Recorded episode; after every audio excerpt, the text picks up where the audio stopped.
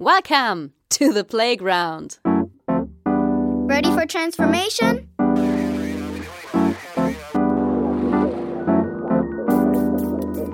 Modcast, the Masters of Transformation podcast. Who says that doesn't work? And here is your host, Ingo Stoll. Hallo und herzlich willkommen zu einer neuen Ausgabe des Modcast, dem Audiomagazin für Transformation. Ich bin Ingo Stoll und ich freue mich, dass ihr dabei seid, wenn wir in dieser Ausgabe den Weg nach China gehen. Wir wollen eine neue Perspektive auf das Land, von dem wir ganz viel hören und ganz viel lesen, häufig viel Negatives aus dem politischen Umfeld, aber über das die wenigsten von uns eigene Erfahrung haben.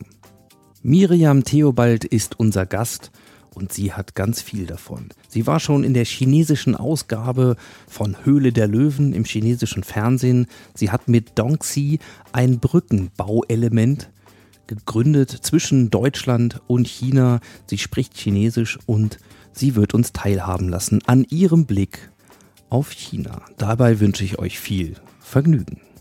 Hey, bevor es losgeht, ein kurzer Dank an unseren Partner Haufe. Haufe hat über 80 Jahre Erfahrung mit Transformation und unterstützt Menschen wirksam dabei, Veränderungen in Organisationen zu meistern. Mit ihrer Geschichte und ihren integrierten Lösungen sind sie echte Masters of Transformation. Wenn du dich für Veränderungen in Organisationen interessierst, dann melde dich jetzt kostenlos im neuen New Management Portal von Haufe an.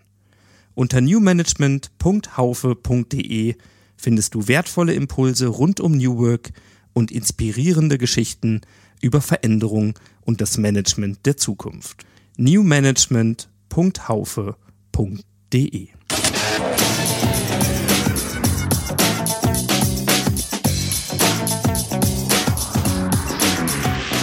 Insights. Ja, wir sind heute wieder mal äh, virtuell verbunden und das erfreulicherweise mit Miriam Theobald von Dongxi. Äh, Miriam, erstmal vielen Dank, dass du Zeit gefunden hast. Wir machen die Aufnahme auch noch am Feiertag, also doppelt danke, dass du für uns Zeit gefunden hast heute. Ja, vielen, vielen Dank, dass du Zeit gefunden hast, mich einzuladen. Ich freue mich sehr. Ja, es war ein lang gehegter Wunsch und äh, das schiebe ich ja mal gerne vorweg.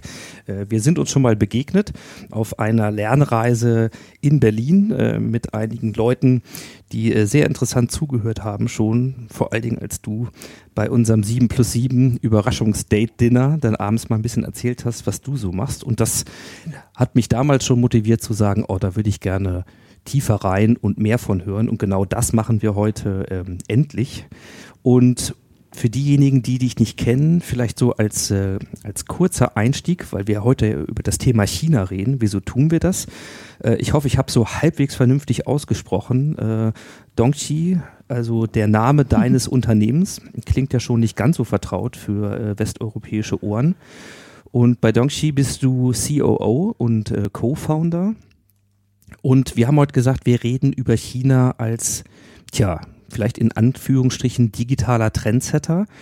Und zu Beginn wäre es ganz schön, wenn du uns vielleicht ein bisschen verrätst, was äh, Dongxi eigentlich ist und äh, vielleicht auch, was es bedeutet. Ja, also danke für die Vorstellung. Ähm, das ist tatsächlich auch immer die lustigste Frage, wie, was unser Name eigentlich bedeutet. Also unser Firmenname ist natürlich nicht Dongxi, sondern Things Move China GmbH. Und ähm, Dongxi ist ein Wort, was eigentlich ein chinesisches Wort ist, natürlich. Ähm, und es besteht aus zwei Silben, also Dong und Xi. Und Dong heißt Osten und Xi heißt Westen. Und gemeinsam heißt es aber, wenn man das zusammen äh, tut, heißt es Dinge.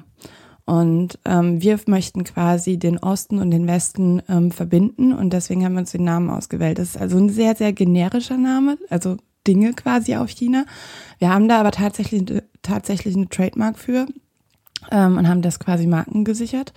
Und das, ähm, der Name an sich löst super Reaktionen, vor allem auch in China aus, weil chinesische Geschäftspartner, unsere Kunden, ähm, ja, mit den Leuten, mit denen wir in Kontakt kommen, die verstehen den Namen sofort und finden das total lustig, dass wir auf so smarte Weise quasi ähm, unsere kulturelle Expertise zeigen.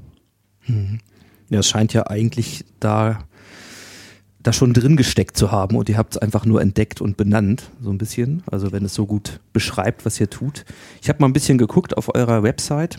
Da findet man natürlich auch mal so den typischen äh, ja, Einsatzbeschreibungspart ähm, und mhm. ihr habt natürlich viel, was ihr auch in, in Englisch kommuniziert. Aber zu Sprachen kommen wir ja noch. Jedenfalls steht da, äh, zu Dongxi, äh, a digital service builder for market entries in China, from ideation to product launch. Also was muss ich mir vorstellen unter einem digital service builder? Ja, äh, gute Frage. Also ähm, zum einen vielleicht noch mal ganz kurz zum Namen, was ganz lustig auch noch ist. Äh, wir haben mittlerweile viele Copycats auch. Es gibt andere Agenturen und andere Marken, die sich jetzt auch Dongxi nennen in dem Bereich. Das heißt, wir haben schon so großes mediales Interesse und so eine, eine Marke aufgebaut, dass das ähm, dass der Name kopiert wird. Das ist ganz lustig, äh, weil ja eigentlich China dafür bekannt ist zu kopieren. Und, ähm, und da kommen wir auch schon. Ähm, internationale Consultancies, also Beratungen im China-Bereich, mhm. ähm, gibt es jetzt schon mehrere Nachahmer, die sich auch Dongxi nennen. Das ist ganz lustig. Also das, ähm, schon das erste Stereotyp äh, erfüllt sich gleich nicht. genau. Ja, okay. Mhm. Und ähm, darauf aufbauend eben auch, äh, das ist nämlich genau das, was wir machen. Wir sind nämlich eine Beratung für ähm, digitale Services und Dienstleistungen, ähm, aber auch äh, das Thema Trendsetting und Foresight. Und es geht dabei immer ganz stark darum, was in, in in einer bestimmten Industrie, wie setzt China da neue Standards durch Entwicklung? Und ähm, dann kann es darum gehen, dass wir tatsächlich einen digitalen Service entwickeln, was dann zum Beispiel eine App ist oder sein könnte. Es könnte aber auch ein virtueller Assistent sein. Also wie nutzen die Leute oder nehmen die Leute in China vielleicht schon virtuelle Assistenten in ihrem Leben eher an, als wir das vielleicht in unserem Kulturkreis machen. Und dann würden wir uns die Frage stellen, ähm, also eine Möglichkeit wäre zum Beispiel, sich die Frage zu stellen, ähm, wie kann man das für den chinesischen Endkunden optimieren, wenn man so einen digitalen Assistenten entwickeln möchte, wie zum Beispiel Alexa.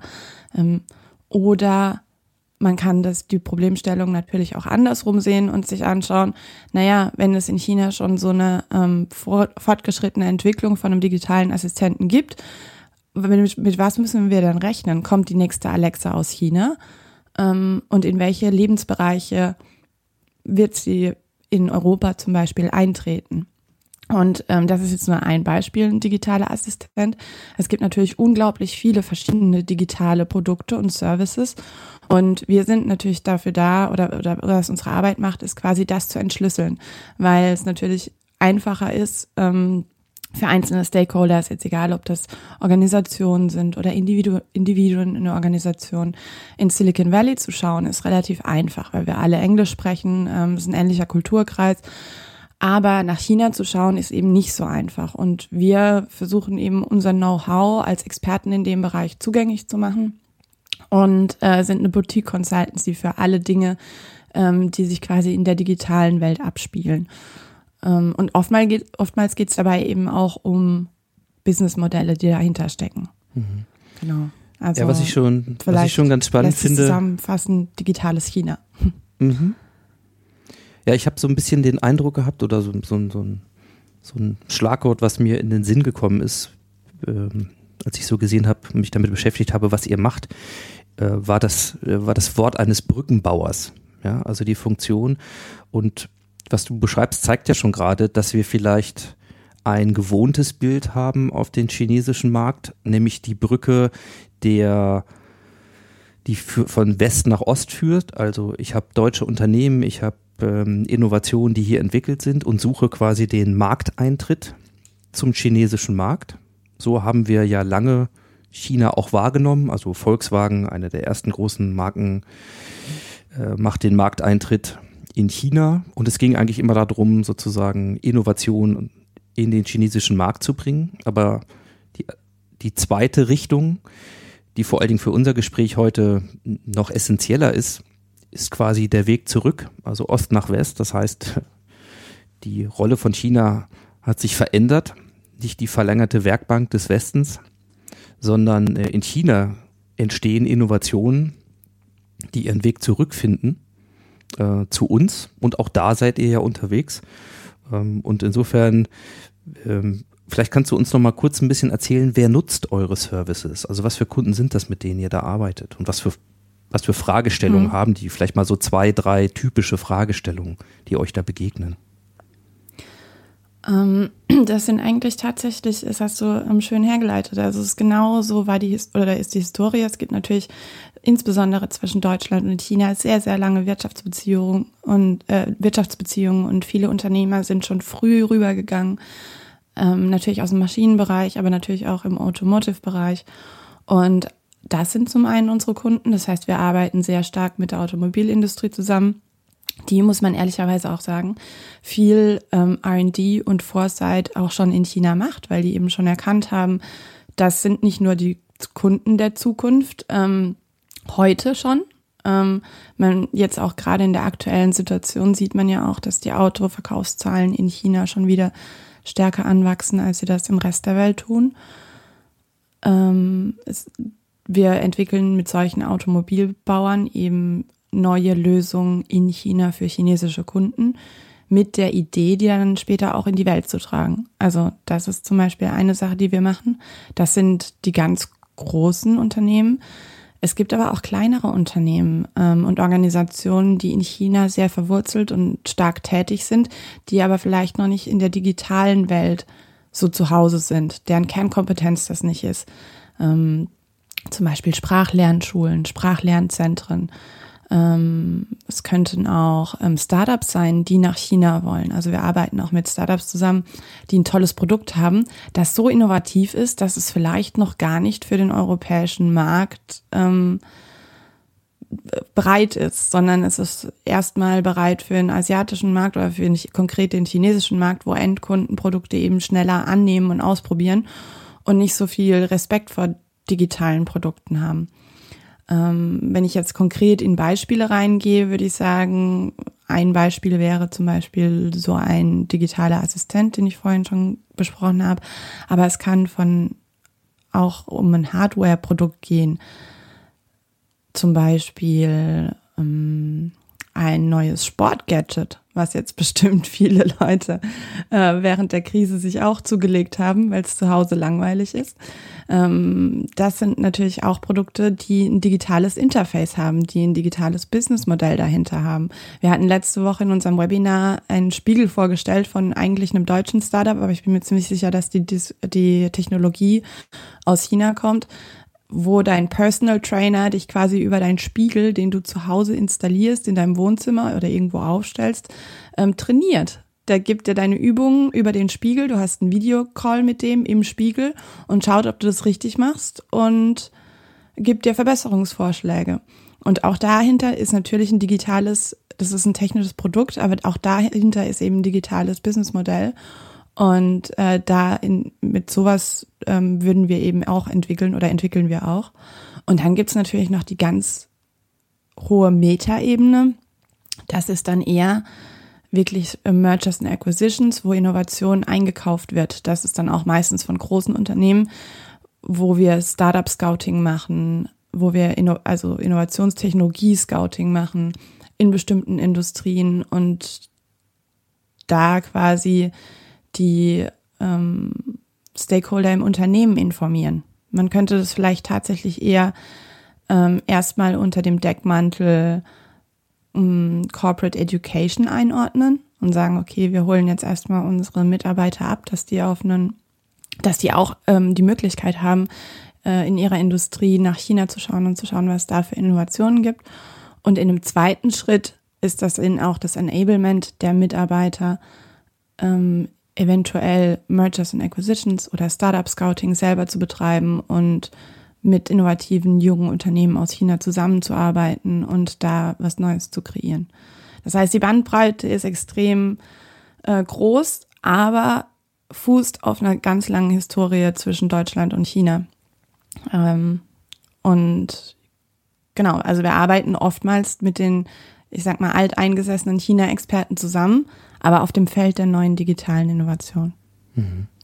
Ja, du hast schon gesagt, ähm, Chinesen sind nicht nur die Kunden der Zukunft, also dieser klassische Blick, ah, da ist ein, ein expandierender Markt für unsere Produkte, die wir im Westen entwickelt haben, sondern das Ganze funktioniert natürlich mittlerweile auch umgekehrt.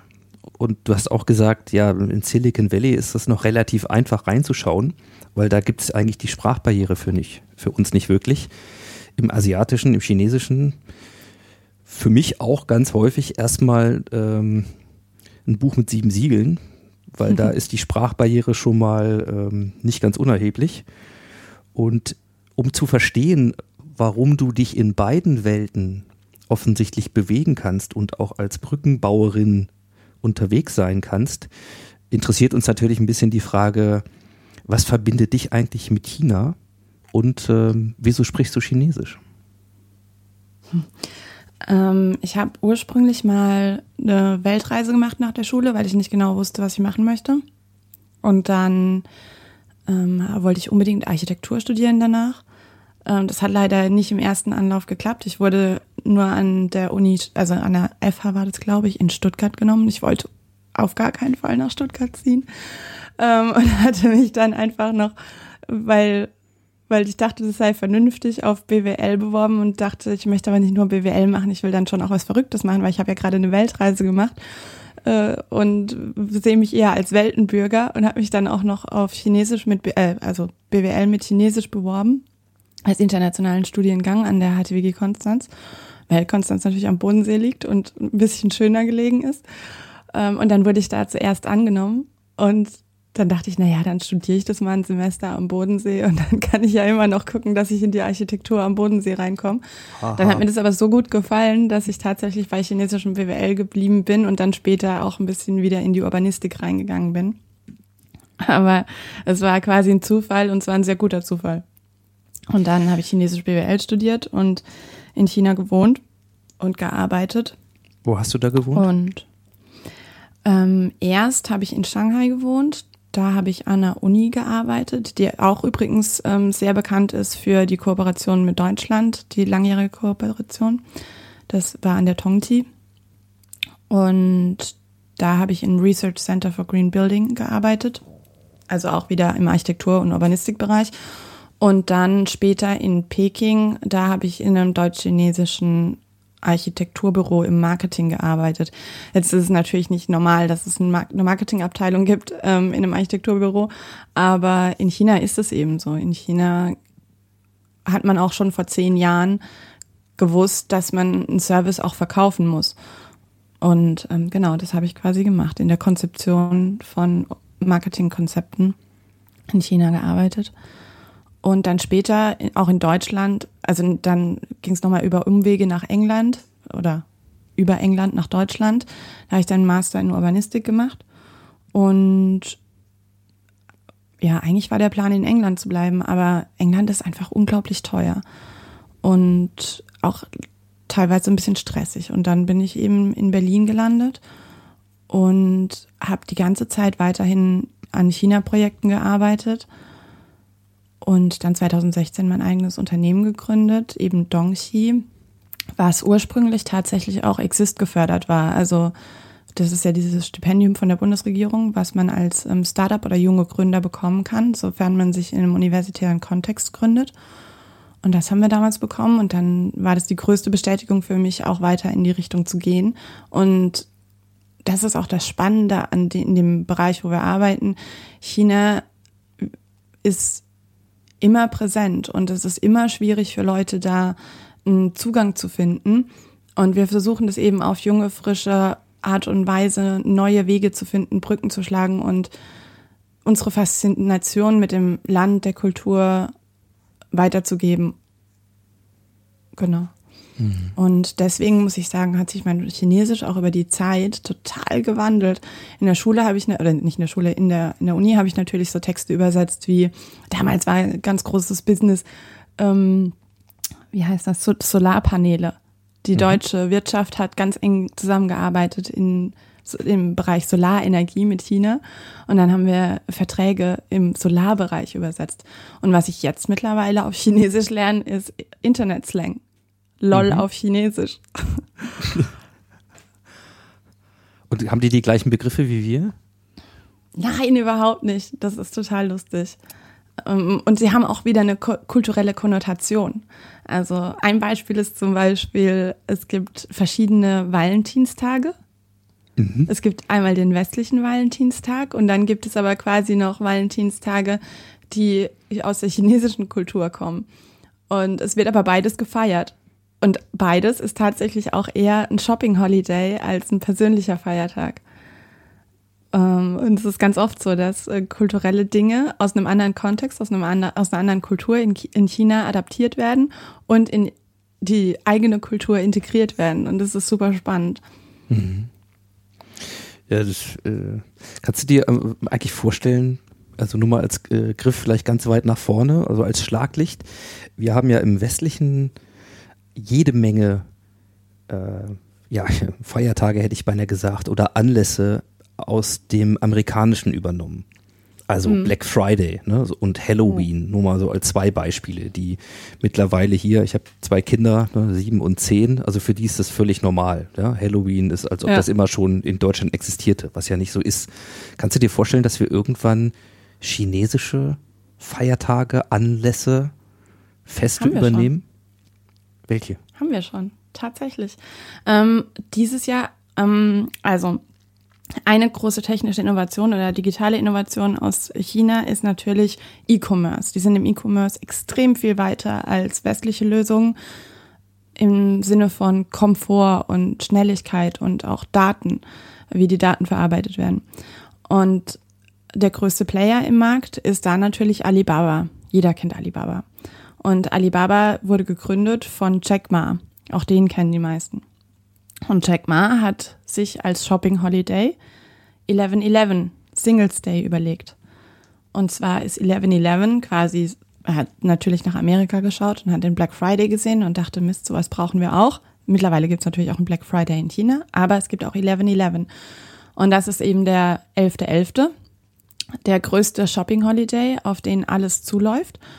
Und die Idee ist eben, weil du durch die vier Einsen hast, hast du lauter Singles und deswegen heißt es Singles Day mhm. und feiert quasi die Singles. Und ähm, im Grunde gibt's nur mega viele Rabatte auf allen E-Commerce-Seiten an diesem Tag. Und dieser Singles Day wurde dieses Jahr jetzt schon zum Beispiel von Douglas übernommen mhm. und als Singles Day gefeiert. Ja, da sieht man ähm. vielleicht, was die große Achse selbst völlig unterschiedlicher Kulturräume ist, die uns verbindet. Es ist im Zweifelsfall ein Shopping Holiday, aber ähm, vielleicht zur Bewertung dieser Dinge auch äh, später noch ein bisschen mehr. Ja, äh, kannte ich bisher nicht.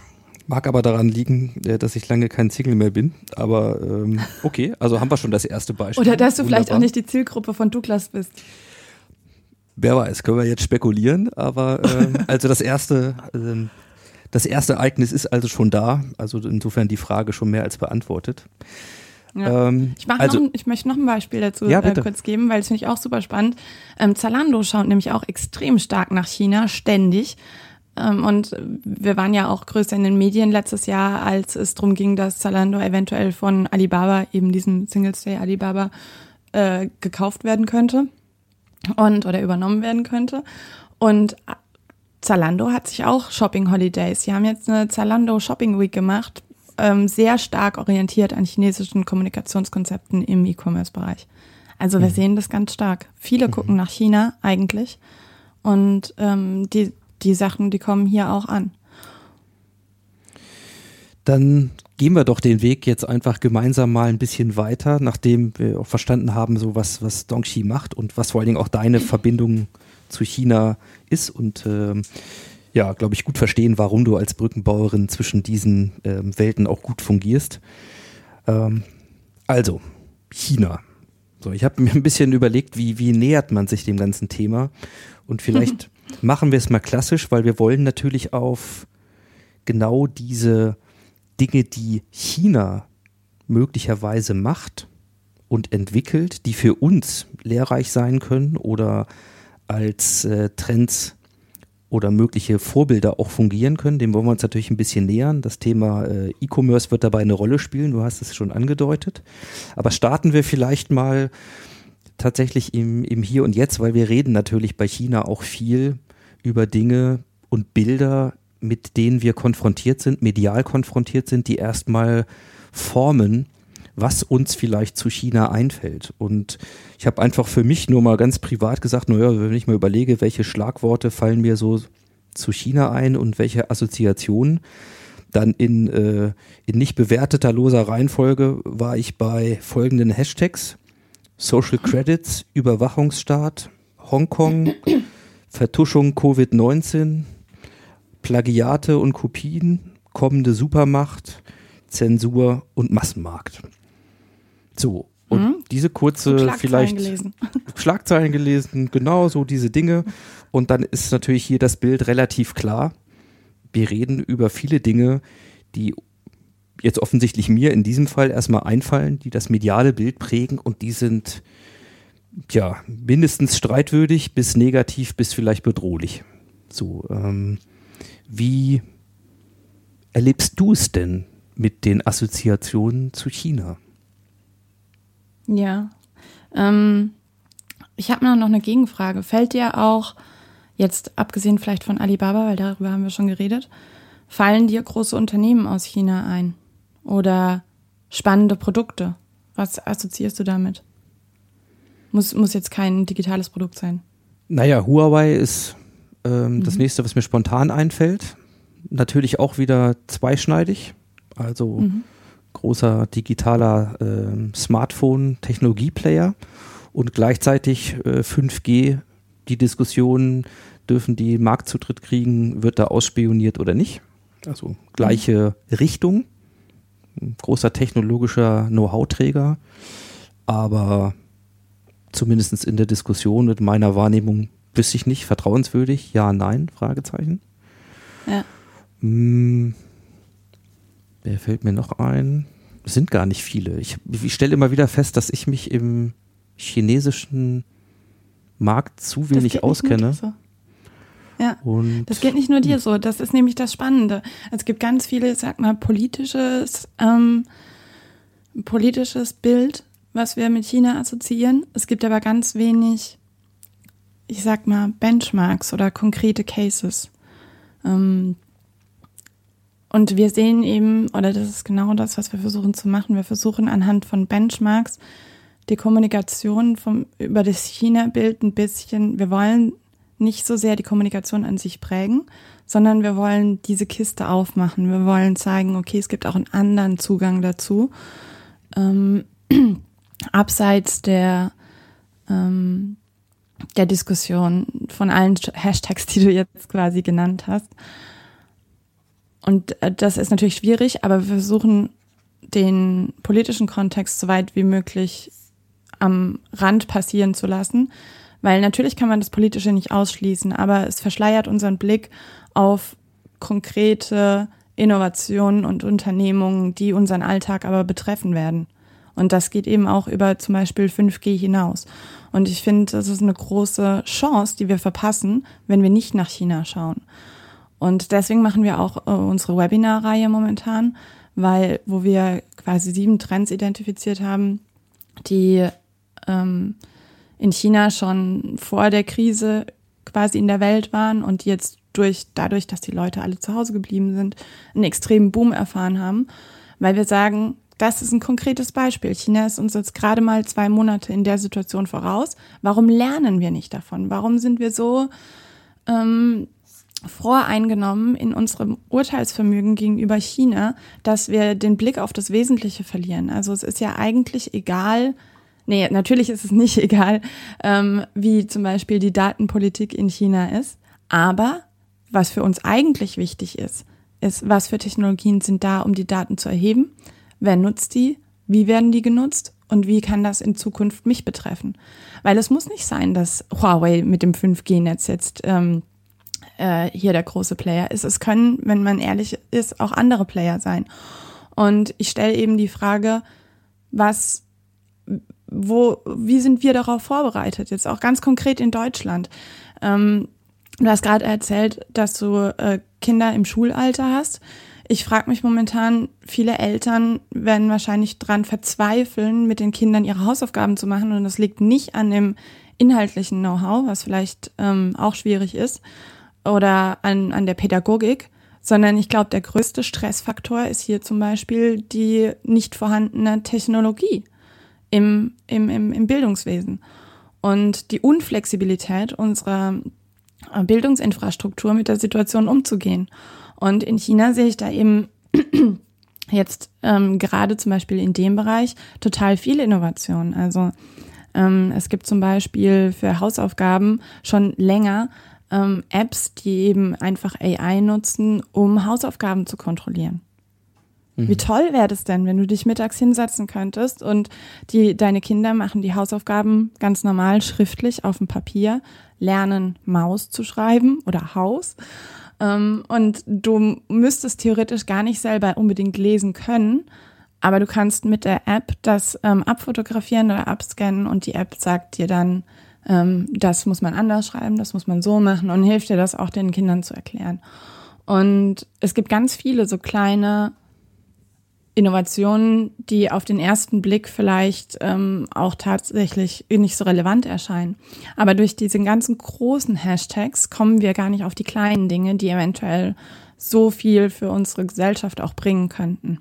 Mhm. Ähm, genau.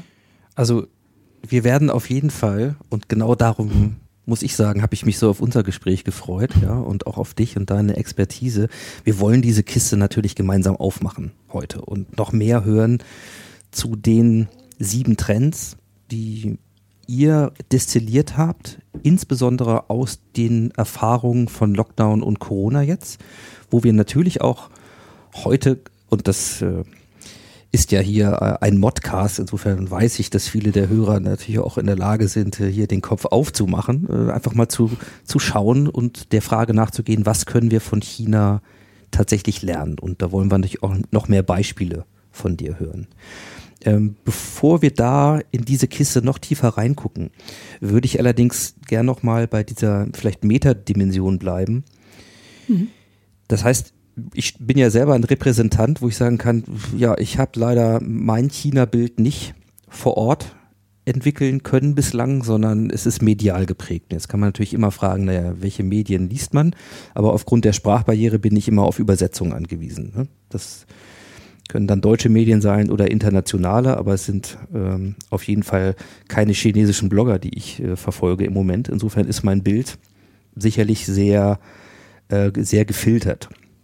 Nichtsdestotrotz habe ich natürlich ein Wertesystem und gucke auf viele Sachen und muss halt feststellen, dass wenn ich auf China gucke, es mir eben nicht so einfach und so leicht fällt, diese Dinge einfach mal zur Seite zu legen und zu sagen, oh, dann lasse ich mal meiner ja. Technologie Begeisterung freien Lauf und schau mal, ähm, was da schon an Apps und Plattformen entwickelt ist, die man vielleicht hier auch nutzen kann, sondern es ist natürlich häufig auch mit der Frage verknüpft, ähm, warum kommt das jetzt und was heißt das vor allen Dingen, wenn ich mir vorstelle, halte ich für glaubwürdig, ähm, dass China in welchem Zeitraum auch immer im Grunde die, die führende Supermacht wird, also dass wir das asiatische Zeitalter erleben und es eben auch äh, trotz Trumps Versuchen äh, eben äh, nicht die amerikanische westliche Lifestyle sein wird, ähm, der die Welt prägt in den nächsten Jahren und Jahrzehnten.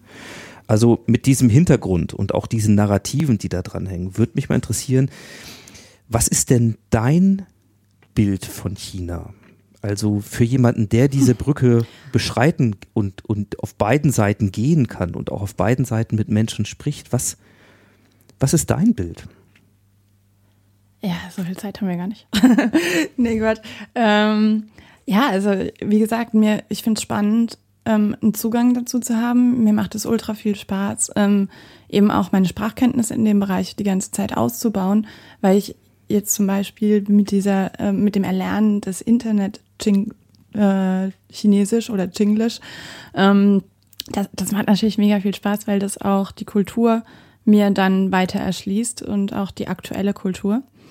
Und darüber entwickelt sich mein China-Bild eben auch ständig weiter ich würde nicht sagen, dass, dass ich, ja, es entwickelt sich wirklich von Tag zu Tag und von Mal zu Mal, wo ich da bin. Eine bewusste Entscheidung, die ich getroffen habe, ist, wir hätten ja unser Unternehmen auch in China gründen können. Und das haben wir nicht gemacht, weil wir uns eben genau diese Perspektive behalten wollen. Was wir in der Regel machen ist, wir sind, wenn jetzt nicht gerade Corona ist, sechs Wochen in Deutschland oder vier Wochen in Deutschland in unserem Büro und dann wieder sechs, acht Wochen in China. Bei unseren Kunden meistens vor Ort. Oder wir gehen auch mit unseren Kunden nach China, was ich übrigens als eine ganz tolle Erfahrung nur empfehlen kann. Wir gehen auch mit Startups und Studierenden nach China, ähm, um quasi da eine geleitete Experience zu machen. Ähm, das ist sehr eye-opening immer und da passieren immer ganz tolle Momente für die Leute, die uns da begleiten. Das ist, macht wirklich Spaß, das mit anzusehen. Und dadurch, dass wir dann eben wieder zurückkommen nach ein paar Wochen, ist es immer so, dass ich Zeit habe und ich finde auch diese Flugzeit zwischendurch so wichtig, um zu reflektieren, mm, dass sich mein sowohl mein Deutschlandbild als auch mein China-Bild da ständig weiter wandelt.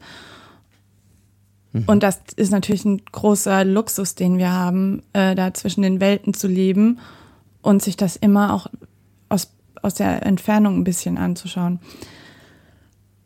Was mein China-Bild momentan betrifft, ist, ich bin sehr fasziniert von ähm, Unternehmertum. Ich jetzt als quasi junge Unternehmerin ähm, habe natürlich mit vielen Problemen in Deutschland zu kämpfen, die in China sich anders darstellen. Und natürlich haben meine chinesischen Kolleginnen auch andere Probleme, die sich in China anders darstellen. Aber nur wo es Vorbilder gibt oder nur wo ich auch sehen kann, wie, wo, wo was anders gemacht wird, kann ich diese Idee auch haben, wie was anders aussehen kann. Also ein konkretes Beispiel ist, was mich eben zum Beispiel momentan sehr fasziniert, sind chinesische Gründ oder Gründerinnen in China mit ja, also was für Arten von Unternehmen die gründen, wie sie die führen, wie sie mit ihren Mitarbeitern umgehen, wie sie Entscheidungen für das Unternehmen treffen, wie sie private Entscheidungen treffen. Das ist was, was mich total fasziniert und das ist auch was an der chinesischen Kultur, was ich total spannend finde. Mm, und das legt sich eben vor allem im Gründertum nieder, mm, diese Fokussiertheit, wie Entscheidungen getroffen wird.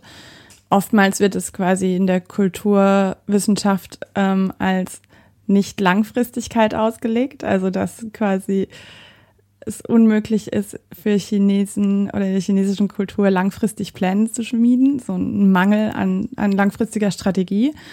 Ich sehe das tatsächlich eher so ein bisschen als Stärke. Es ist äh, sehr spannend zu sehen, wie zum Beispiel die deutsche Startup-Kultur ist. Die ist nämlich teilweise sehr romantisch, dahingehend, dass wir alle oder die meisten Gründer, die ich kennengelernt habe, die wollen ein Produkt bauen, was die Welt verändert, was äh, einen höheren Sinn hat, einen höheren Wert und halten dann auch an der Idee fest. Und wenn die eben ökonomisch nicht fliegt, also nicht skaliert, dann ist es natürlich schwierig, da umzudenken und zu pivoten. In China ist das ganz anders, egal ob Mann oder Frau.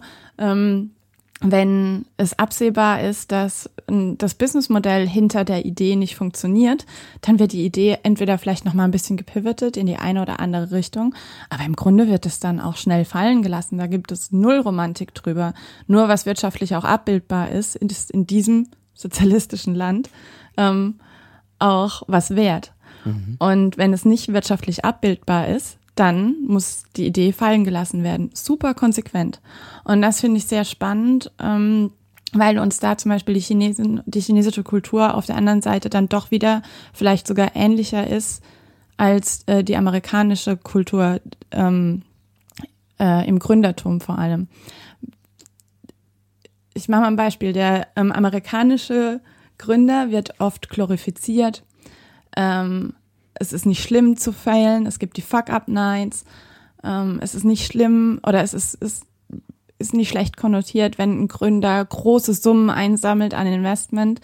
In Deutschland ist es natürlich so, du bekommst gar kein Risikokapital in dem Sinne, weil niemand gibt dir, also geht das Risiko ein, ähm, äh, in was zu investieren, was nicht hundertprozentig fliegen wird. Ähm, und China ist da tatsächlich ein bisschen, ist also ähnlich. Es gibt eine große Sparkultur, es gibt äh, das Bedürfnis nach Sicherheit, aber auf der anderen Seite werden eben auch schnell Entscheidungen getroffen. Und ähm, Genau, das ist das, was mich, was mein China-Bild momentan extrem prägt, wo ich einfach versuche, so viel wie möglich aufzusaugen und zu lernen. Mhm. Aber natürlich gibt es auch Kleinigkeiten, die jetzt nicht nichts mit, also das sind Alltagskleinigkeiten, die mich in China genauso nerven wie andere Leute auch. Also natürlich stört mich das, wenn die Leute spucken, um bei dem Vorurteil zu bleiben. Ähm, aber für Chinesen ist es natürlich unglaublich unangenehm, wenn wir uns zum Beispiel die Nase putzen. Ja, es hat halt immer, äh, immer zwei Seiten. Aber finde ich gerade extrem spannend, was du da berichtest. Also Gründerkultur in China und die Frage, was man daraus vielleicht mitnehmen kann oder was es doch vielleicht ähnlicher ist, als wir das vermuten. So an der Stelle. Ähm, wie ist denn das, wenn du, du hast gerade gesagt, ihr macht, ich nenne das ja mal vielleicht Lernreisen, ja, vielleicht kann man das so bezeichnen. Also mhm, ihr genau. nehmt Studenten, Unternehmer, ähm, Interessierte sozusagen an die Hand und geht mit denen nach China. Also es ist eine, eine Experience, sie ist geführt, aber sie ist natürlich mhm. geführt mit diesem Blick der, der Brückenbauer. So, was, was macht ihr mit denen? Also was, wo geht ihr hin und was unterscheidet vielleicht eine, eine Learning Journey, die ihr macht in China von einer, die mich vielleicht in Silicon Valley oder in die Startup-Szene von Berlin führt? Hm. Das kommt immer ganz drauf an, ähm, was der Hintergrund desjenigen ist, der mit uns mitreist.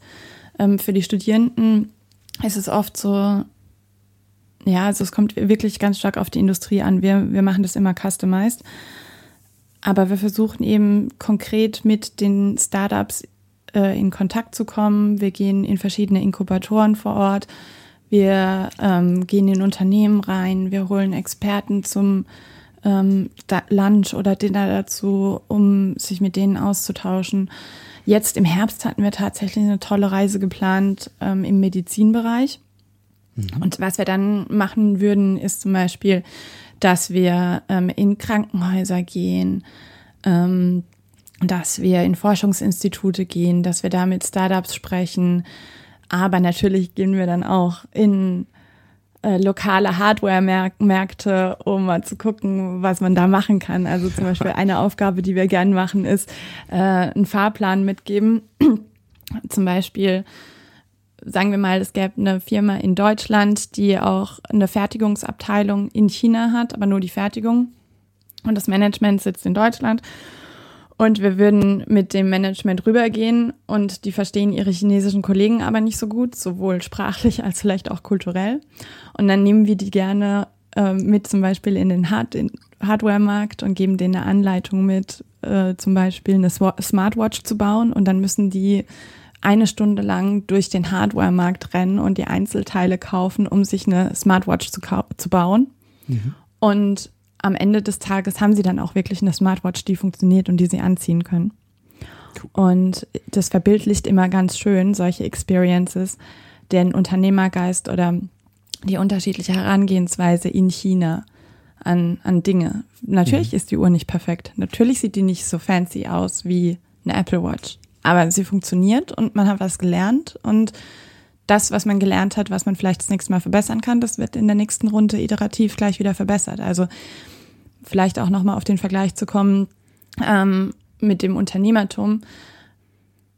Das, was wir lernen quasi, wenn wir heute lean und agile sein wollen als Startup, das ist ja der größte Benefit eines Startups, ähm, das ist gelebte Kultur in China. Trial and Error ist ganz normal. Iteration ist einprogrammiert. Ähm, und das versuchen wir eben immer Bild, so, so, so tangible, so anfassbar wie möglich zu machen.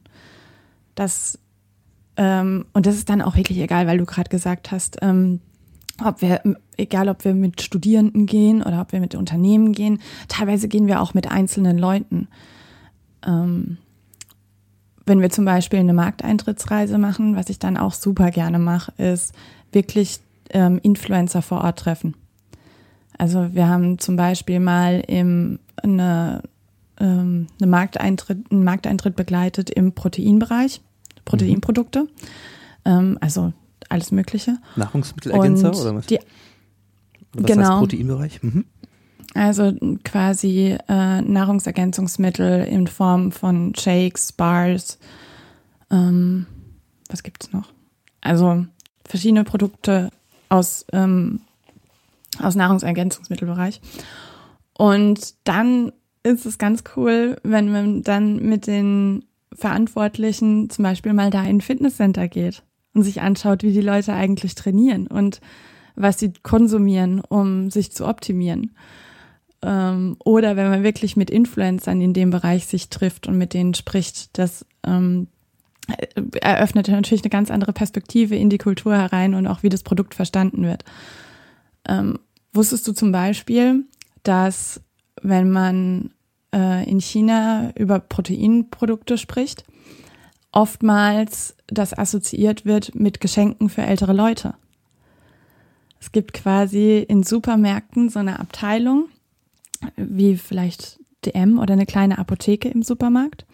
Da kann man gesundheitsunterstützende Produkte kaufen, also Nahrungsergänzungsmittel, aber auch andere Mittel, äh, Dinge, wie Wurzeln und was man aus der traditionell chinesischen Medizin kennt, um die seinen Großeltern zu schenken oder Eltern, weil das so wichtig ist, diese kindliche Pietät zu erfüllen und den ähm, älteren Leuten Respekt zu zeigen.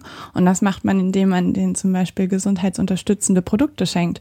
Und Proteinpulver ist eines dieser Produkte, die in China als notwendig für alte, äh, ältere Personen wahrgenommen wird. Mhm. Und in so einer Reise würden wir zum Beispiel dann auch in den Supermarkt gehen und uns anschauen, was da anders ist. Hast du schon mal von einem HEMA-Supermarkt gehört? HEMA kenne ich nur aus Holland eigentlich, aber das ist bestimmt was ganz anderes. Ja. HEMA ist so ein HEMA Bastelladen, ist der so ein. Kreativladen irgendwie, aber äh, ein holländischer zumindest. Daher, ich weiß nicht, ob das das gleiche ist, wahrscheinlich nicht. Nee, HEMA ist von Alibaba ein, ein Shopsystem. Mhm. Und das ist total spannend. Du kannst halt quasi die App vorher runterladen und der Laden funktioniert schon komplett anders als, ähm, als Supermärkte, wie wir sie hier kennen. Und zwar ist die Idee dahinter so ein bisschen zu sagen, hat denn der Supermarkt an sich überhaupt noch die, Berecht die Rechtfertigung zu, zu existieren als Räumlichkeit in einem urbanen Raum? Oder ist der urbane Raum eigentlich wichtiger, um Orte des ähm, Entertainments, des Treffens ähm, zu schaffen oder anzubieten? Und müssen nicht so ähm, Funktionen wie Lebensmittel einkaufen, Basics einkaufen, vielleicht woanders stattfinden. Mhm. Und das kommt natürlich daher, dass China so stark E-Commerce getrieben ist und die meisten Sachen eben online gekauft werden. Also auch die Einkäufe werden online gekauft, es wird ins Büro geliefert mm, oder eben nach Hause geliefert. Und Supermärkte, das ist zumindest die Wette, die Jack Ma an der Stelle eingeht, werden nur noch wichtiger, um Entertainment-Erlebnisse zu haben. Das heißt, wenn du heute in, in Römer Supermarkt zum Beispiel gehst, wirst du auf jeden Fall frischen Fisch finden. Du wirst ähm, frisches Obst und Gemüse finden, ähm, was aber auch immer mit einem Eventcharakter kommt. Du kannst nämlich dir auch zum Beispiel einen Fisch aussuchen lassen und dann vor Ort kochen lassen. Also so ein bisschen diese Marché-Experience, die wir vielleicht früher in Deutschland noch hatten. Mhm. Und die Basic-Lebensmittel, die lässt du dir eben heimschicken. Und ähm, wenn du die App runtergeladen hast, gehst du in den Laden rein, kaufst alles über die App. In manchen Systemen, bei Aldi China zum Beispiel, musst du gar nicht mehr an die Kasse anstehen, sondern du zahlst es einfach in der App und nimmst deinen Einkauf und gehst raus. Mhm. Ähm, bei HEMA muss man das noch bezahlen äh, an der Kasse, aber auch das funktioniert zum Beispiel mit Gesichtserkennung, wenn du das willst. Ähm, und das sind so Experiences, die wir eben gerne machen. Also es geht von ganz High-Level Technologie-Startups zu besuchen und mit den Gründern zu sprechen, bis hin zu ganz basic Erfahrungen wie U-Bahn fahren oder einfach den Alltag miterleben, aber in einem, in einem sehr kondensierten, kurzen Zeitraum. Hm. Und das schneiden wir immer individuell zu auf unsere Mitreisenden. Also ich merke, dass ich sofort natürlich extrem angefixt bin bei der Idee, äh, vielleicht so den ersten Schritt mal äh, nach China zu machen und da einzutauchen äh, mit jemandem, der einen da ein bisschen an die Hand nimmt. Ähm, jetzt mal ein bisschen äh, Blick voraus. Mal angenommen, das Reisen ist auch wieder möglich. Wie läuft das dann? Also gibt es regelmäßig Termine, ihr bietet das an und da kann man sich auch mit einbuchen oder sind das immer customized Sachen, wo ich sage, okay, äh, ich würde das gerne mal erleben. Ich hätte jetzt sozusagen keine Fertigung im Hintergrund, könnte ich dann auch mit euch reisen? Also wie ist das? Ja, das werden wir öfter gefragt. Also eigentlich machen wir es immer nur customized, aber ähm, wir haben auch Partner, die das regelmäßig machen, wo wir dann auch teilweise dabei sind, aber das wird dann von Partnern organisiert. Mhm. Zum Beispiel in Berlin ist es die Start Alliance, die immer ähm, von, das ist ein äh, Konzept von Berlin Partner mhm. und ja. die nehmen Startups mit nach China, um da mehr über die Startup-Kultur zu lernen. Das ist zum Beispiel eine Möglichkeit. Es gibt aber auch verschiedene unterschiedliche Organisationen, die das regelmäßig anbieten. Mhm. Okay, ja. wir packen den äh, Link dazu auch in die Shownotes. Berlin Partner ist äh, die Wirtschaftsförderung, speziell auch ein Brückenbauer zwischen äh, klassischer Ökonomie und Startup-Szene. Ähm, an der Stelle könnt ihr gerne mal gucken. Aber behalten wir das mal im Hinterkopf. Zumindest ich merke mir das gerne mal hier an der Stelle. Und dann lasst uns jetzt auf jeden Fall noch mal ein bisschen eintauchen in das, was auf diesen Lernreisen ja schon erlebbar ist und das, was dich auch so fasziniert. Ihr habt äh, eine Webinarreihe laufen, die jetzt noch bis Anfang Juni äh, geht und habt da mal sieben Trends der digitalen Ökonomie rausgegriffen, die insbesondere in der Zeit von Lockdown und auch dem, dem Wiederanfahren der Ökonomie in China, China ist uns da ja ein bisschen zeitlich voraus, äh, euch aufgefallen sind, äh, von denen wir lernen können oder die ihr für sehr spannend haltet? Im Sinne von, was kann man in China beobachten, was sind da Erfahrungen, was kann man voneinander lernen? Und vielleicht magst du uns mal einen kurzen Abriss geben ähm, über die Dinge, die ihr da in den Fokus genommen habt. Ja, also es ist natürlich schwierig, du hast es wahrscheinlich auch im Gespräch gemerkt. Ähm, was mich an China fasziniert, sind so viele Dinge.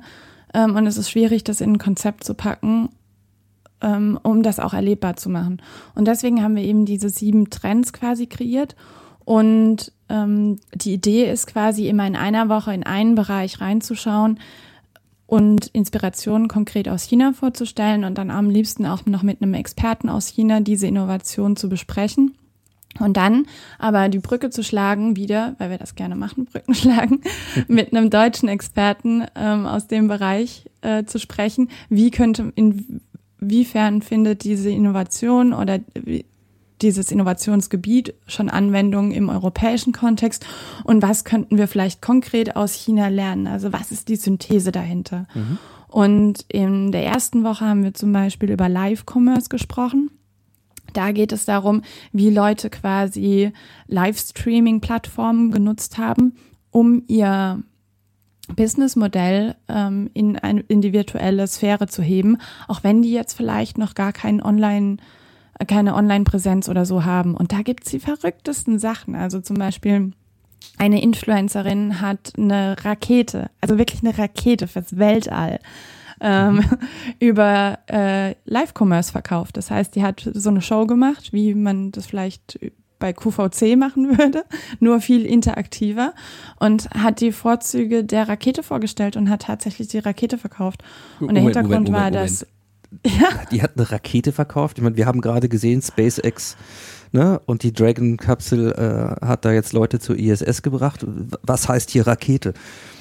ein China-Böller oder ein echtes Raumschiff? Also ja, also man könnte schon reinsitzen und ins All fliegen.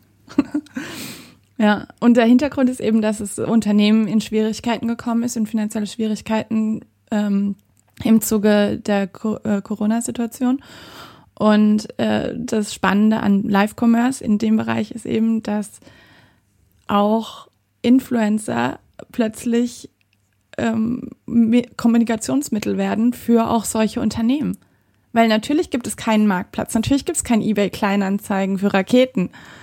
Ähm, aber auf die Idee zu kommen, dann einfach zu sagen, okay, dann laden wir eine prominente Figur unseres Lebens ein, dass wir, die wir alle kennen und lassen uns die Rakete erklären und die wurde auch verkauft.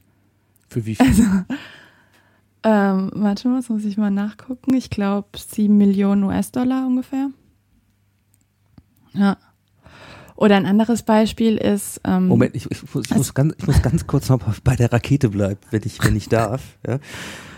Also ich, ich verstehe Live-Commerce, ja, mhm. eine der großen Trends in der Szene, mhm. äh, ich sag mal, in der Erfahrung und unter Corona äh, sozusagen ein kreativer Umgang mit, mit Limitation, mit der Krise, neue Wege zu suchen. Ja. Und, und das hat quasi, wenn ich das so richtig interpretiere, im Grunde fast keine Grenzen, äh, weil am Beispiel Rakete im Grunde über Teleshop oder die Kommunikation mit Influencern, was auch immer, ist man selbst in der Lage, quasi Hochtechnologie in einer neuen Form zu vermarkten. Äh, jetzt muss ich trotzdem fragen, dieses Unternehmen ist aber auch ein Technologieunternehmen, was tatsächlich Raketentechnologie herstellt.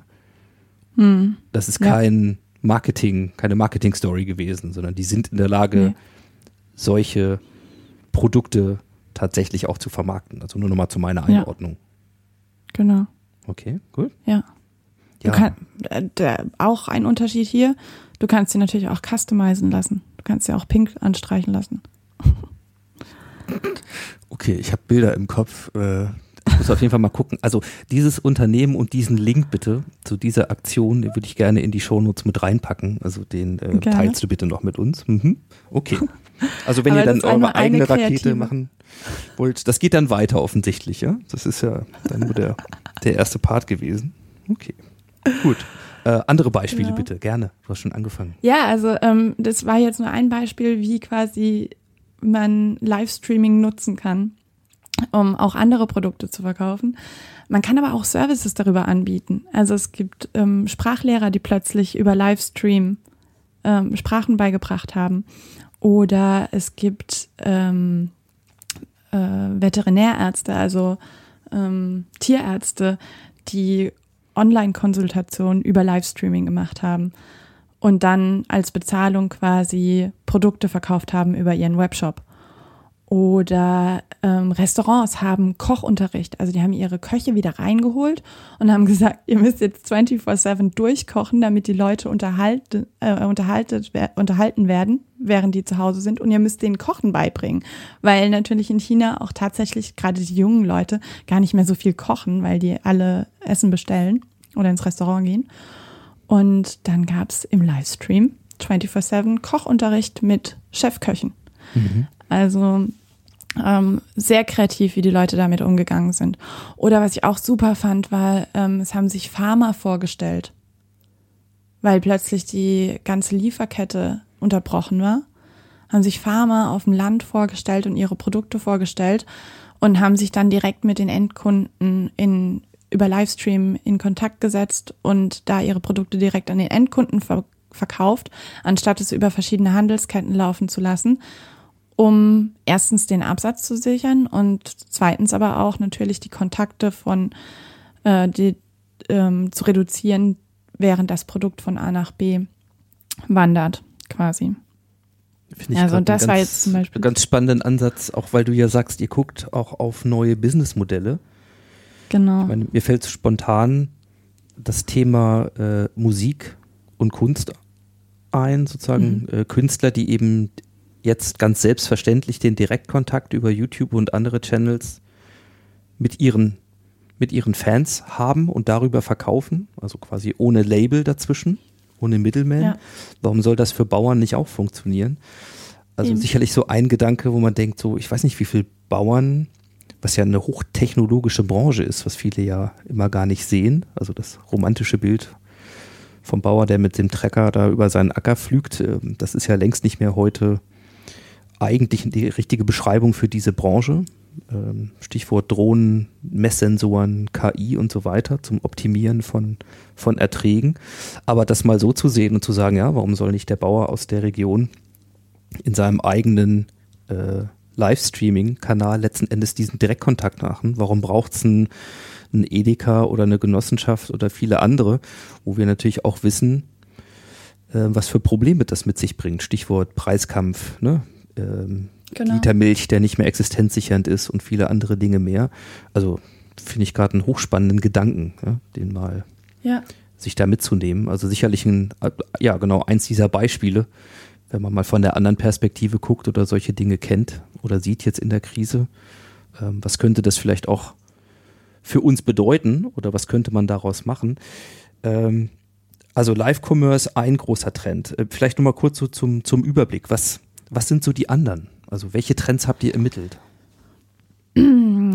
Dann der zweite Trend ist New Retail and Automated Commerce. Das geht eher in die Richtung ähm, Drohnen-Delivery, Robotik, wie wird das eigentlich eingesetzt, ähm, um den Raum sicherer zu gestalten. Mhm. Ähm, dann hatten wir Virtual Social Life, finde ich auch super interessant. Also wie schaffen wir das oder wie haben Leute in China das geschafft, ähm, ihre sozialen Bedürfnisse auch in der digitalen Welt abzuspie abzuspielen oder abzuholen. Da gab es also ganz das, tolle Innovationen. Ist das jetzt das, was wir in Berlin zum Beispiel auch sehen? Also Clubpartys, äh, die im Streaming stattfinden zum Beispiel? Oder was verbirgt sich in der Virtual Social Life?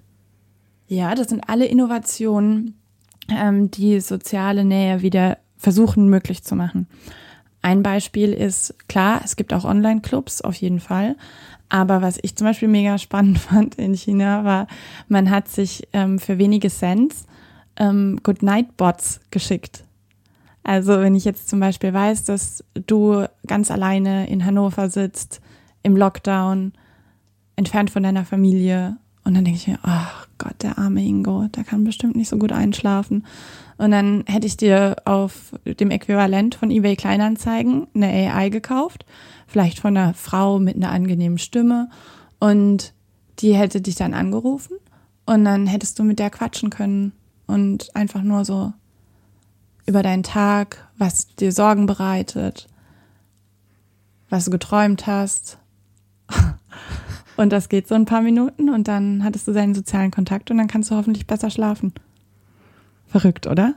Sehr verrückt und äh, sehr spannender Kosmos. Äh, aber denk doch mal mhm. an die ganzen alten Leute. Also ähm, ich mein, ich habe das Glück, dass meine Großeltern super gut sind mit FaceTime und auch schon vorher ein Smartphone hatten und auch sehr gut im Internet unterwegs sind, obwohl mein Opa auch irgendwie schon 87 ist. Aber ich stelle mir das so schlimm vor bei allen anderen, ähm, die vielleicht im Altenheim sitzen und gar keine Möglichkeit haben, Technologie zu nutzen. Also nicht nur, weil sie es nicht haben, sondern weil sie auch nicht die Möglichkeit haben, ähm, sich das jetzt schnell beizubringen, weil es ja auch niemand da, der das machen kann. Und dann wirklich sowas zu haben, was quasi in die andere Richtung funktioniert. Also ähm, das zu schicken, das ist doch irgendwie verrückt, oder? Ja, und gleichzeitig natürlich wird an diesem Beispiel sehr gut deutlich, was wir aus der Krise auch ziehen können. Weil natürlich Corona uns alle global gleichzeitig mehr oder weniger in, in solche Situationen gebracht hat, die vorher eher vielleicht ein bisschen abstrakt waren. Ne? Wenn mhm. man selber nicht alt war.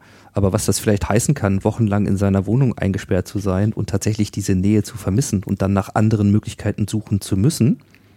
Ne? Und dann die Frage, was können ja. da Bots, AI, Sprachausgabe, was, was kann das wirklich leisten, finde ich, äh, finde ich ein sehr interessantes Beispiel. Äh, machen wir mal weiter. Oder vielleicht auch Probleme, die du vorher, die du dich vielleicht auch nicht traust zu besprechen, weil du auch nicht dieses Netz aufgebaut hast, dieses Soziale, ne? Mhm. Also wirklich, dass du, was weiß ich, plötzlich Platzangst bekommst oder so. Und dann willst du ja auch nicht unbedingt deine Eltern anrufen und sagen, Mama, Papa, ich glaube, ich habe Platzangst. Sondern äh, in so einem Fall ist dann vielleicht eine AI ganz gut, die auch wirklich dann mit Fakten um die Ecke kommen kann. Ja, aber lass uns mal weitermachen. Also das nächste, der nächste Trend war dann Tech-Hygiene in Tech, oder wir nennen es Tech-Hygiene in Public Spaces. Mhm. Also wo wird Technologie angewandt im öffentlichen Raum, um den öffentlichen Raum zumindest gefühlt sicherer zu machen. Und da wäre zum Beispiel ein Beispiel, dass es eine Firma gibt, die machen so Roboter, die fahren jetzt im Park rum in China und kontrollieren, ob die Leute Gesichtsmasken tragen oder nicht. Und wenn nicht, dann fährt er hin und macht die drauf aufmerksam und sagt, Entschuldigung, Sie müssen eine Gesichtsmaske tragen. Oder Entschuldigung, ich habe identifiziert, es sind drei Leute hier, die zusammenstehen, es dürfen aber eigentlich nur zwei Leute zusammenstehen. Bitte ähm, gehen Sie einen Meter auseinander. Und das, was bei uns quasi noch manuell gemacht wird von Menschen, wird in China eben mit Robotern oder Drohnen gemacht. Aber da gibt's zahllos weiter, zahllose weitere Beispiele. Und gerade in diesem Tech-Hygiene in Public Spaces Trend ist es natürlich schwierig, da auch den politischen Kontext rauszulassen. Aber ich finde es trotzdem ganz wichtig, darüber zu reden, was es für Technologien gibt, die dann auch zur Anwendung kommen. Das ist ja immer das Spannende in China, dass es halt auch wirklich zu, es gibt was und es eine, eine, eine Innovation und die kommt auch zur Anwendung. Das ist ja auch kein Zufall, dass das erste CRISPR-Baby in China geboren wurde. Mhm. Das wird ja schon auch sanktioniert, so ist es nicht, aber es wird halt erstmal probiert. Ja, ich äh, widerstehe mal der Versuchung, dass wir auf dieser Ebene nochmal kurz weiter diskutieren. Äh, lass uns tatsächlich mal schauen, weil ich das gerade total ähm, interessant finde.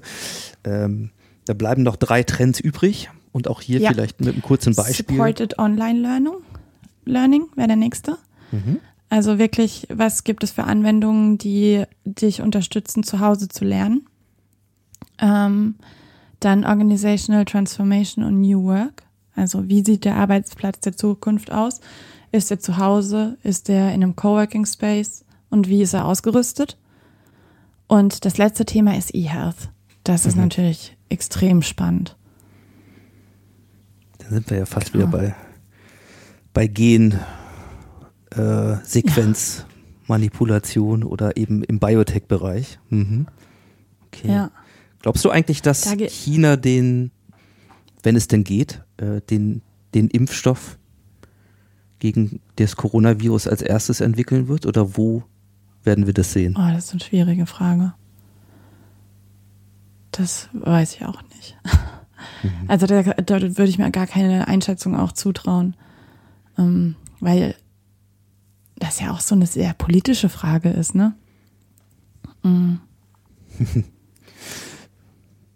ja, wie, wie wahrscheinlich alles auch eine politische Dimension hat. Also die Dinge, die du gerade besprochen hast, also nur nochmal in der Rekapitulation, weil es jetzt vielleicht auch ein bisschen fix ging, äh, das Thema Online-Learning und Education, also überhaupt, wie können wir Bildung auch unter Nutzung von Digitalisierung ähm, besser gestalten. Äh, du hast ganz am Anfang schon das Thema Homeschooling benannt, ja, und die, die, den Alltag äh, ähm, vieler Eltern im Moment, die unvermittelt und ungewünscht plötzlich in diese Rolle kommen und feststellen, äh, gehören wir auch zu, dass wir hier Schulen haben, die äh, also jetzt immer noch nicht zum Beispiel nach Wochen also überhaupt mal geschafft haben, eine Videokonferenz mit den Schülern auf die auf die Kette zu kriegen. Ne? Also hm. es gibt auch andere, die jetzt ganz weit vorne sind, aber wir sind uns, glaube ich, einig, das ist eine Zeit, äh, die auch das Lernen verändern kann und hoffentlich nicht dabei stehen bleibt, ähm, dass der Frontalunterricht dann einfach nur in eine Videokonferenz verlagert wird.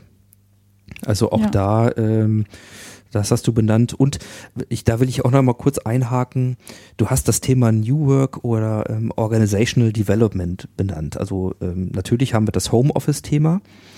Und auch hier vielleicht mal ein Blick. Es gab Diskussionen, die vor Corona schon begonnen haben und in Corona dann vor allen Dingen auch weitergedacht wurden, die zum Beispiel gesagt haben, naja, also New Work, das war immer so ein bisschen, ähm, wenn man sich das leisten konnte in guten Zeiten, äh, so ein bisschen das nette Cover und die bunten Settsäcke und dann machen wir ein bisschen Shishi, aber nach dem Motto, jetzt haben wir Krise und jetzt müssen wir zurück zum Alten und jetzt ganz schnell erstmal sehen, dass wir wirtschaftlich äh, überlebensfähig sind und da haben wir gar keine Zeit mehr für New Work, ja, und auch keine Ressourcen mehr. So, das ist ja so die eine Extremsicht auf die Dinge. Wie, wie, wie sind denn da Entwicklungen, die du jetzt beobachtest, wie sich Organisationen in, in China unter diesem Eindruck der Krise mit New Work dann weiterentwickeln? Und was, was könnten da Aspekte sein, die uns äh, interessieren sollten? Hm. Es ist sehr spannend, weil ähm, in China ist Arbeit ein bisschen anders noch. Ähm, es ist, also Arbeit ist einfach auch anders. Ähm, war es vorher schon und ist es jetzt. Du hast bestimmt schon mal von ähm, 669 gehört.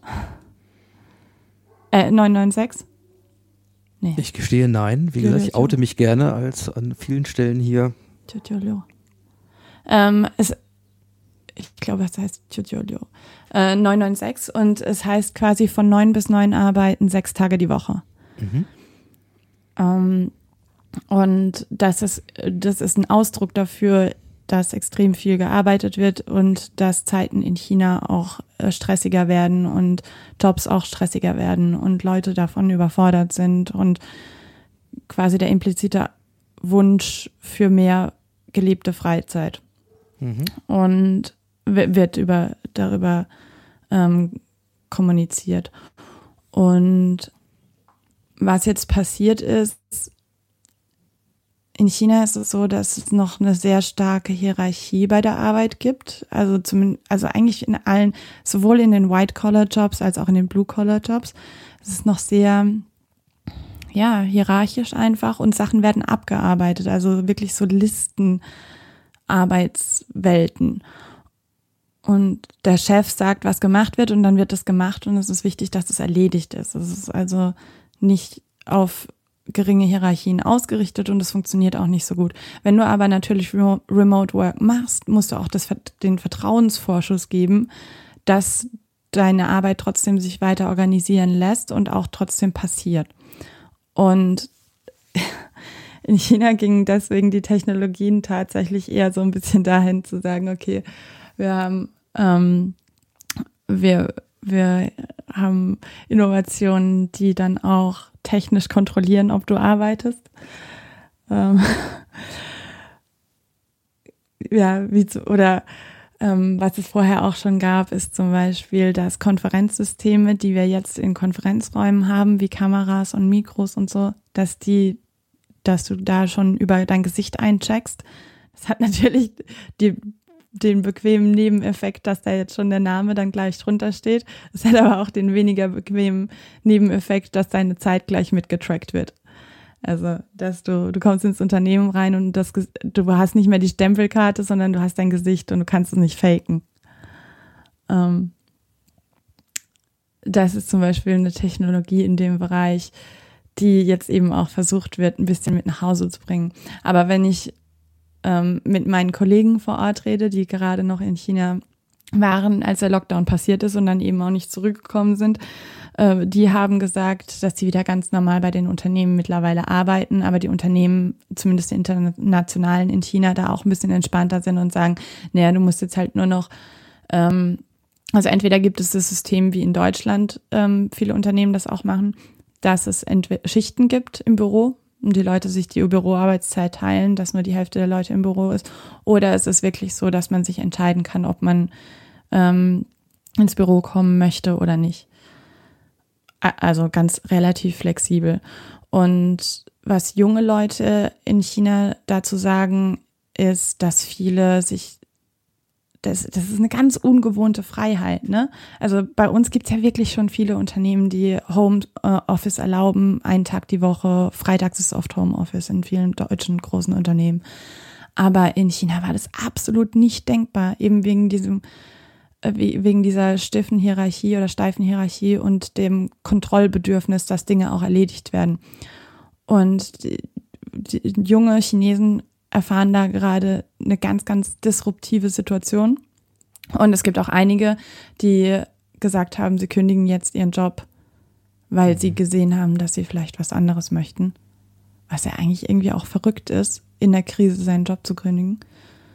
Ähm, aber diese Bewegung gibt es eben in China. Und ich glaube, das ist auch was, was eventuell in Deutschland sich abspielen könnte oder niederschlagen könnte. Dass die mhm. Leute wieder mehr den als äh, über Arbeit als inhaltliche inhaltlichen Wert nachdenken. Erfüllt es mich, was ich mache, weil nur dann wenn ich sag mal so, wenn der wenn wenn der schönste Arbeitskontext wegbleibt im Sinne von räumlicher Infrastruktur und coolen Kollegen, die man trifft, wenn das alles wegfällt, ist es dann immer noch spannend, was ich mache? Ist es erfüllt es mich immer noch? Und dann kann ich es natürlich auch gut zu Hause machen oder an jedem x-beliebigen anderen Ort. Ähm, äh, glaubst du, hast du das Gefühl, weil du auch viel in dem Bereich unterwegs bist, dass es da ein Umdenken geben wird? Mm, ich glaube, aus meiner Filterbubble und der selektiven Wahrnehmung heraus kann ich nur sagen, ist, für mich ist es ein Weg gewesen, das zu machen. Also sich auch für das Thema Audiografie zu entscheiden und gegen Äh, die Beratung jetzt im, im, Bereich digitale Transformation zum Beispiel ist mein eigener Weg. Naja, und wie immer, äh, wenn man einen Weg geht, von mir aus auch mehr Berufung zu leben als jetzt vielleicht ein Beruf, dann sucht man intuitiv nach mehr Beispielen und integriert das natürlich auch. Ne? Das heißt, ja, ich habe, glaube ich, einen sehr wachen Scanner für viele dieser Entwicklungen und auch in der äh, Corona-Krise natürlich mit Leuten Gespräche geführt. Weiß ich nicht, Zahnärzte und andere, ja, die natürlich in der Krise plötzlich mal raus sind aus dem Hamsterrad und, und mal drüber nachdenken können, ob das, was sie da machen, eigentlich wirklich das ist, was sie erfüllt. Ja, wenn man das gerade nicht mhm. so machen kann, kriegt man die Chance. Aber das ist so mein Blick drauf. Insofern gibt es das. Und parallel dazu ähm, gibt es auch das andere, gibt es auch viele, die sich wünschen, einfach nur wieder zur Arbeit gehen zu dürfen und ihren Job zu machen. Und die, wie Judith Muster ja auch sagt, also dieses ganze Purpose-Thema äh, vielleicht eher als eine übergriffige Anmaßung empfinden und sagen, pass auf, Arbeit ist für mich einfach das, bei dem ich gern ohne drauf zu gehen und krank zu werden, ähm, sozusagen mein Leben finanziere und das spielt sich dann sinnmäßig völlig außerhalb der Arbeit ab, ist auch okay. Ne? Also insofern, mhm. glaube ich, je nachdem, in welcher Bubble und mit welcher eigenen Haltung man dem gegenübersteht, ähm, kommt man dann zu unterschiedlichen Gesprächspartnern, unterschiedlichen Beispielen, unterschiedlichen Wahrnehmungen. Und das ist so ein bisschen mein Bild. Also ich kann das gut nachvollziehen und finde, da liegt eine große Chance drin.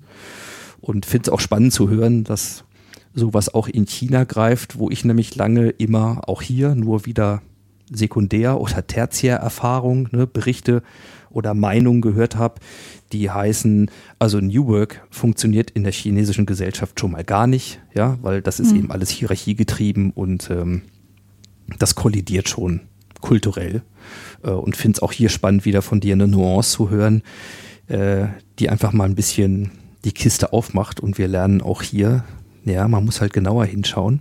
Äh, wie mit allen Pauschalurteilen funktioniert das so nicht.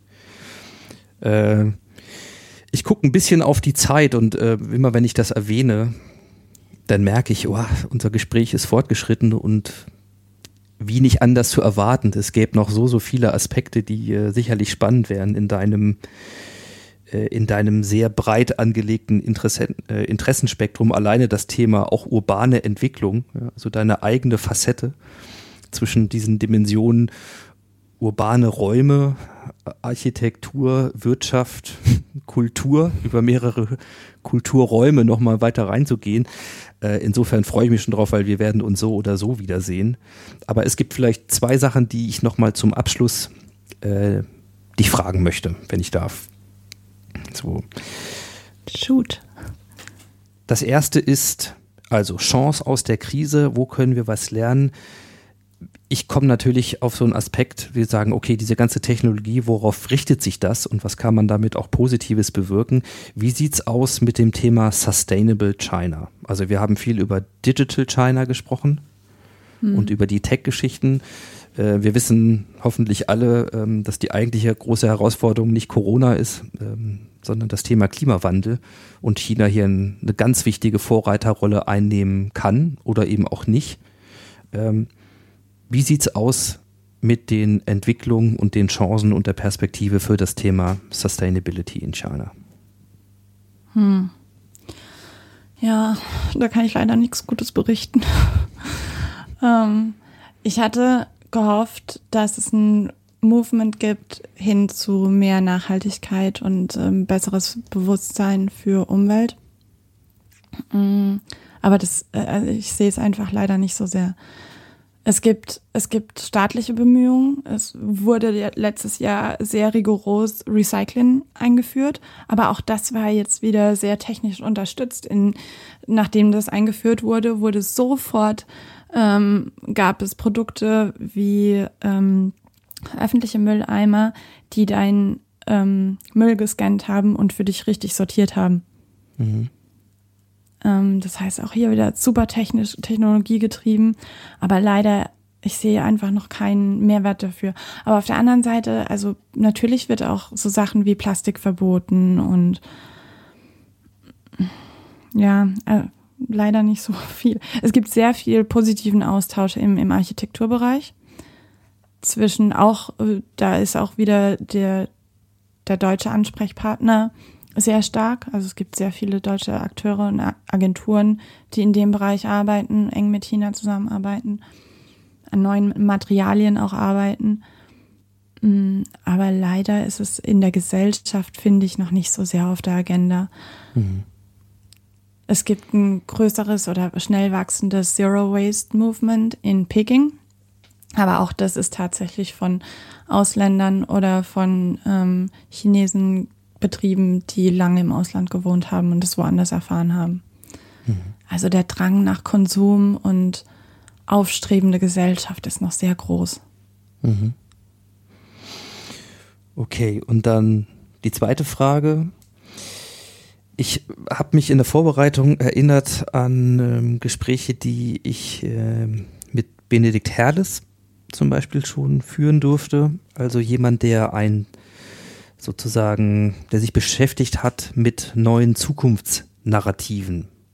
Mhm. Und der in seinem deutschen, sprich auch ähm, europäischen Blick in meiner Wahrnehmung ähm, vor allen Dingen auch etwas inszeniert hat, wo er gesagt hat, wir verpassen als Europa die entscheidenden Trendtechnologien für die Zukunft. Mhm. Also und der hat im Grunde schon gesagt, es ist nicht der amerikanische Markt, an dem wir uns ausrichten müssen, sondern wir müssen auf den asiatischen Markt gucken. Dort wird geprägt, ähm, was Zukunftstechnologie ist. Ähm, einige der Beispiele hast du heute äh, wunderbarerweise schon illustriert. Und wir reden über alle großen Zukunftstrends, von Biotech über AI, E-Mobility und so weiter. Und sein Plädoyer ging aber dahin zu sagen, okay, was ist die Stärke von Europa? Ähm, es könnte eben genau quasi die Entwicklung eines ja auch moralischen und wertegetriebenen Betriebssystems sein für diese neuen Technologien. Also wir werden ja. als Europa nicht mehr die diese Lücke schließen können. Sie wird einfach größer. Wir werden technologisch nicht mehr die Treiber sein. Das kommt zukünftig woanders her.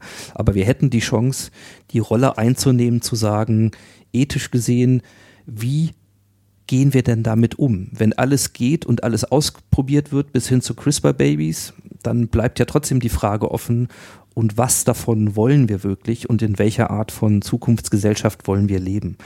Und ähm, auf dieser Ebene mal reingedacht, mit deinen ganzen Erfahrungen und deinen unterschiedlichen Einblicken, ähm, wo siehst du einen Weg, wie wir zukünftig mit China tatsächlich kooperieren, beziehungsweise wie wir vielleicht auch als nur als eine globale Gesellschaft ähm, dahin kommen, dass wir dann doch mehr die guten Sachen voneinander adaptieren, als vielleicht die gleichzeitig existierenden bedrohlichen.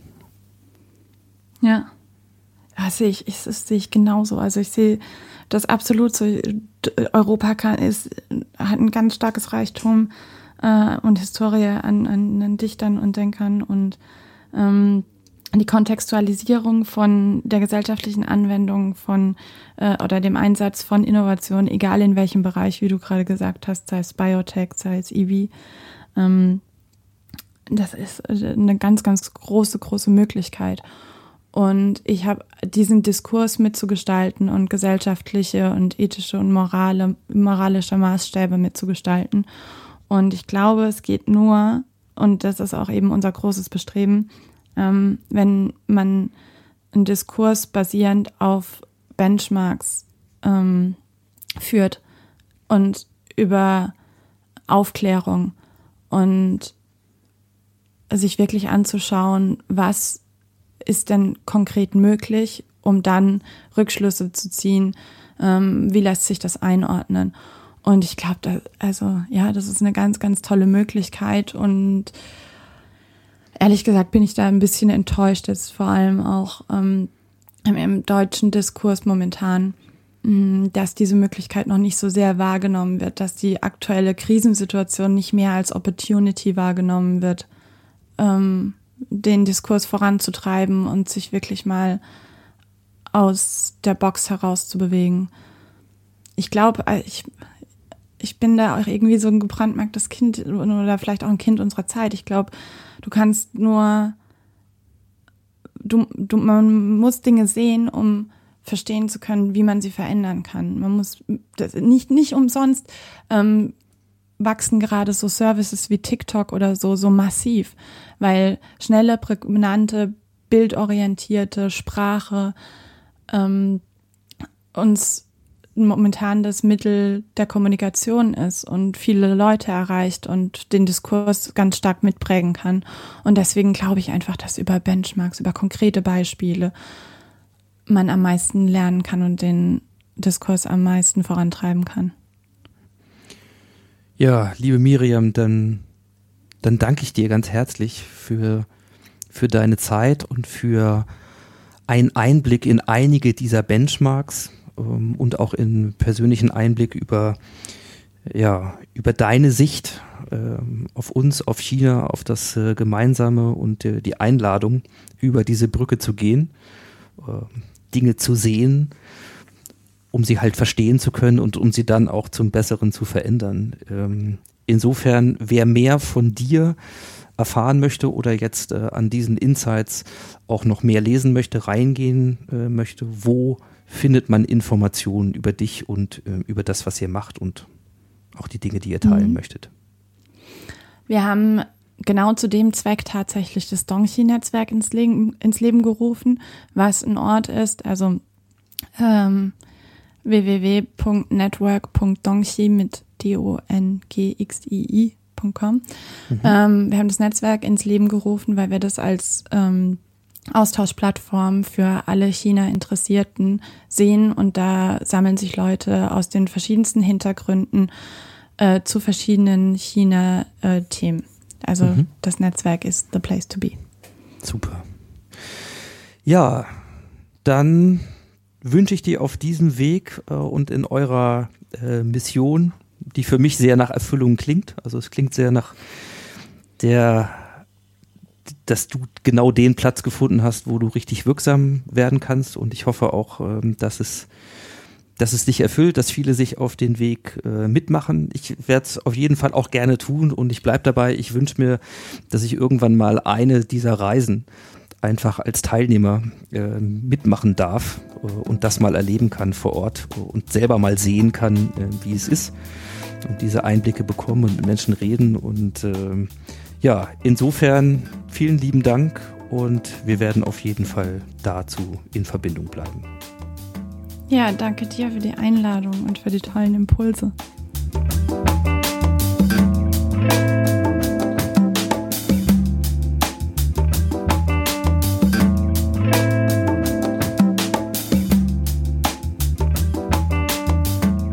Ja, das war sie, die Ausgabe 115 des Modcast. Ich sage wie immer vielen Dank fürs Zuhören und für eure Zeit. Und wenn ihr mal wieder Probleme mit dem Einschlafen habt, dann probiert doch einfach mal den Goodnight Chatbot. Ich werde das vielleicht mal alternativ zu meinen Hörspielen hören, die ich sonst gerne auch mal zum Einschlafen nutze.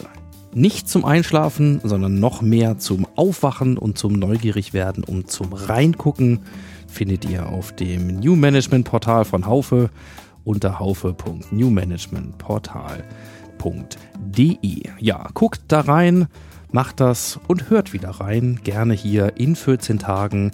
Dann haben wir den nächsten spannenden Kopf zu Gast, nämlich Lena Marbacher. Sie ist die Verlegerin und Impulsgeberin hinter dem Magazin Neue Narrative. Und genau das wird dann auch unser Thema. Bis dahin sage ich ciao ciao, macht's gut und happy transformation.